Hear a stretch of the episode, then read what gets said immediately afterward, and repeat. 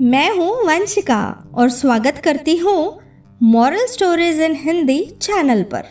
आज की स्टोरी का नाम है खजाने की खोज। पुराने समय की बात है। गाँव में धनी राम नाम का एक किसान रहता था। उसके पास चार लड़के थे। धनी राम अपने घर चलाने के लिए अपने खेत में कृषि कार्य करता था। लेकिन धनी राम के चारों लड़के बहुत ज़्यादा आलसी थे। वह कभी भी खेतों में काम करने के लिए नहीं गए थे। वह सारा दिन अपना समय गाँव में इधर उधर बैठकर बिताया करते थे। एक दिन धनी राम अपनी पत्नी से बोला कि, आज तो मैं ज़िंदा हूँ तो सब कुछ सही चल रहा है। मेरे बाद कौन खेती करेगा? हमारे बच्चों ने तो आज तक खेतों में कदम तक नहीं रखा है। धनीराम की पत्नी ने इस पर कहा, कोई बात नहीं धीरे धीरे यह काम करने लगेंगे। इसी तरह से धीरे धीरे समय गुजरता जा रहा था। एक दिन धनीराम की अचानक से तबीयत खराब हो जाती है और वो बहुत ज़्यादा बीमार पड़ जाता है। इस दौरान धनीराम अपनी पत्नी से कहता है कि, चारों लड़कों को मेरे पास बुलाओ। मेरे पास समय बहुत कम है। इतना सुनने के बाद धनीराम की पत्नी अपने चारों लड़कों को उनके पिता के पास बुलाकर लाती है। धनीराम इस बात से बहुत ज़्यादा चिंतित था कि उसके बाद उसके लड़कों का क्या होगा। इसलिए उसने अपने चारों लड़कों को अपने पास बिठाकर कहा कि मेरे पास जितना भी कमाया हुआ धन था, मैंने वह सारा अपने खेतों के नीचे दबाया हुआ है। जब इस दुनिया में मैं ना रहूँ तो मेरे बाद तुम खेतों से दबाया हुआ सारा खजाना निकाल कर आपस में बांट लेना।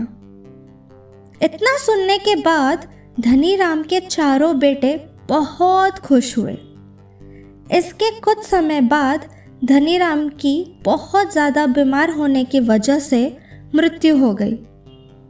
धनी राम की मृत्यु के कुछ दिन बाद उसके चारों बेटे खेत में दबे हुए खजाने को खोदने के लिए निकल गए। खेत में पहुँचने के बाद चारों बेटों ने पूरा खेत खो डाला। लेकिन उसमें से किसी को भी खजाने जैसा कुछ नहीं मिला। इस बात से वह चारों बहुत निराश हुए और उन्होंने घर आकर अपनी माँ से कहा कि पिताजी ने खेत में जो खजाने के बारे में बताया था, वह एक झूठ था। हम चारों ने पूरा खेत खोद डाला, लेकिन हमें खेत में कोई भी खजाना नहीं मिला। यह सुनकर उनकी माँ बोली, कि तुम्हारे पिताजी ने अपने पूरे जीवन में यह घर और खेत ही कमाया है। अब जब तुमने इतनी मेहनत करके पूरा खेत खोद दिया है तो अब उसमें बीज भी डाल दो। इसके बाद चारों बेटों ने खेत में बीज वो दिए। और माँ के कहे गए अनुसार खेत में समय पर पानी और खाद डालने लगे। समय बीतता गया और कुछ समय बाद खेत में फ़सल तैयार हो गई। फ़सल काटने के बाद चारों बेटों ने फ़सल को बाज़ार में बेचा और उससे जो भी पैसे मिले, उससे उन्हें बहुत खुशी मिली। इसके बाद जब चारों बेटे घर आए तो माँ ने कहा कि बेटा, तुम्हारे पिताजी तुम्हें यही समझाना चाहते हैं। कि जो हम मेहनत करते हैं, उसके बदले में ही हमें खजाना मिलता है।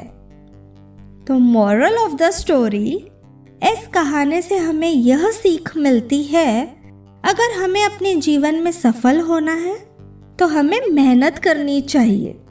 अगर कोई भी व्यक्ति ज़्यादा आलस करता है तो वह अपने जीवन का कीमती समय बर्बाद कर रहा होता है।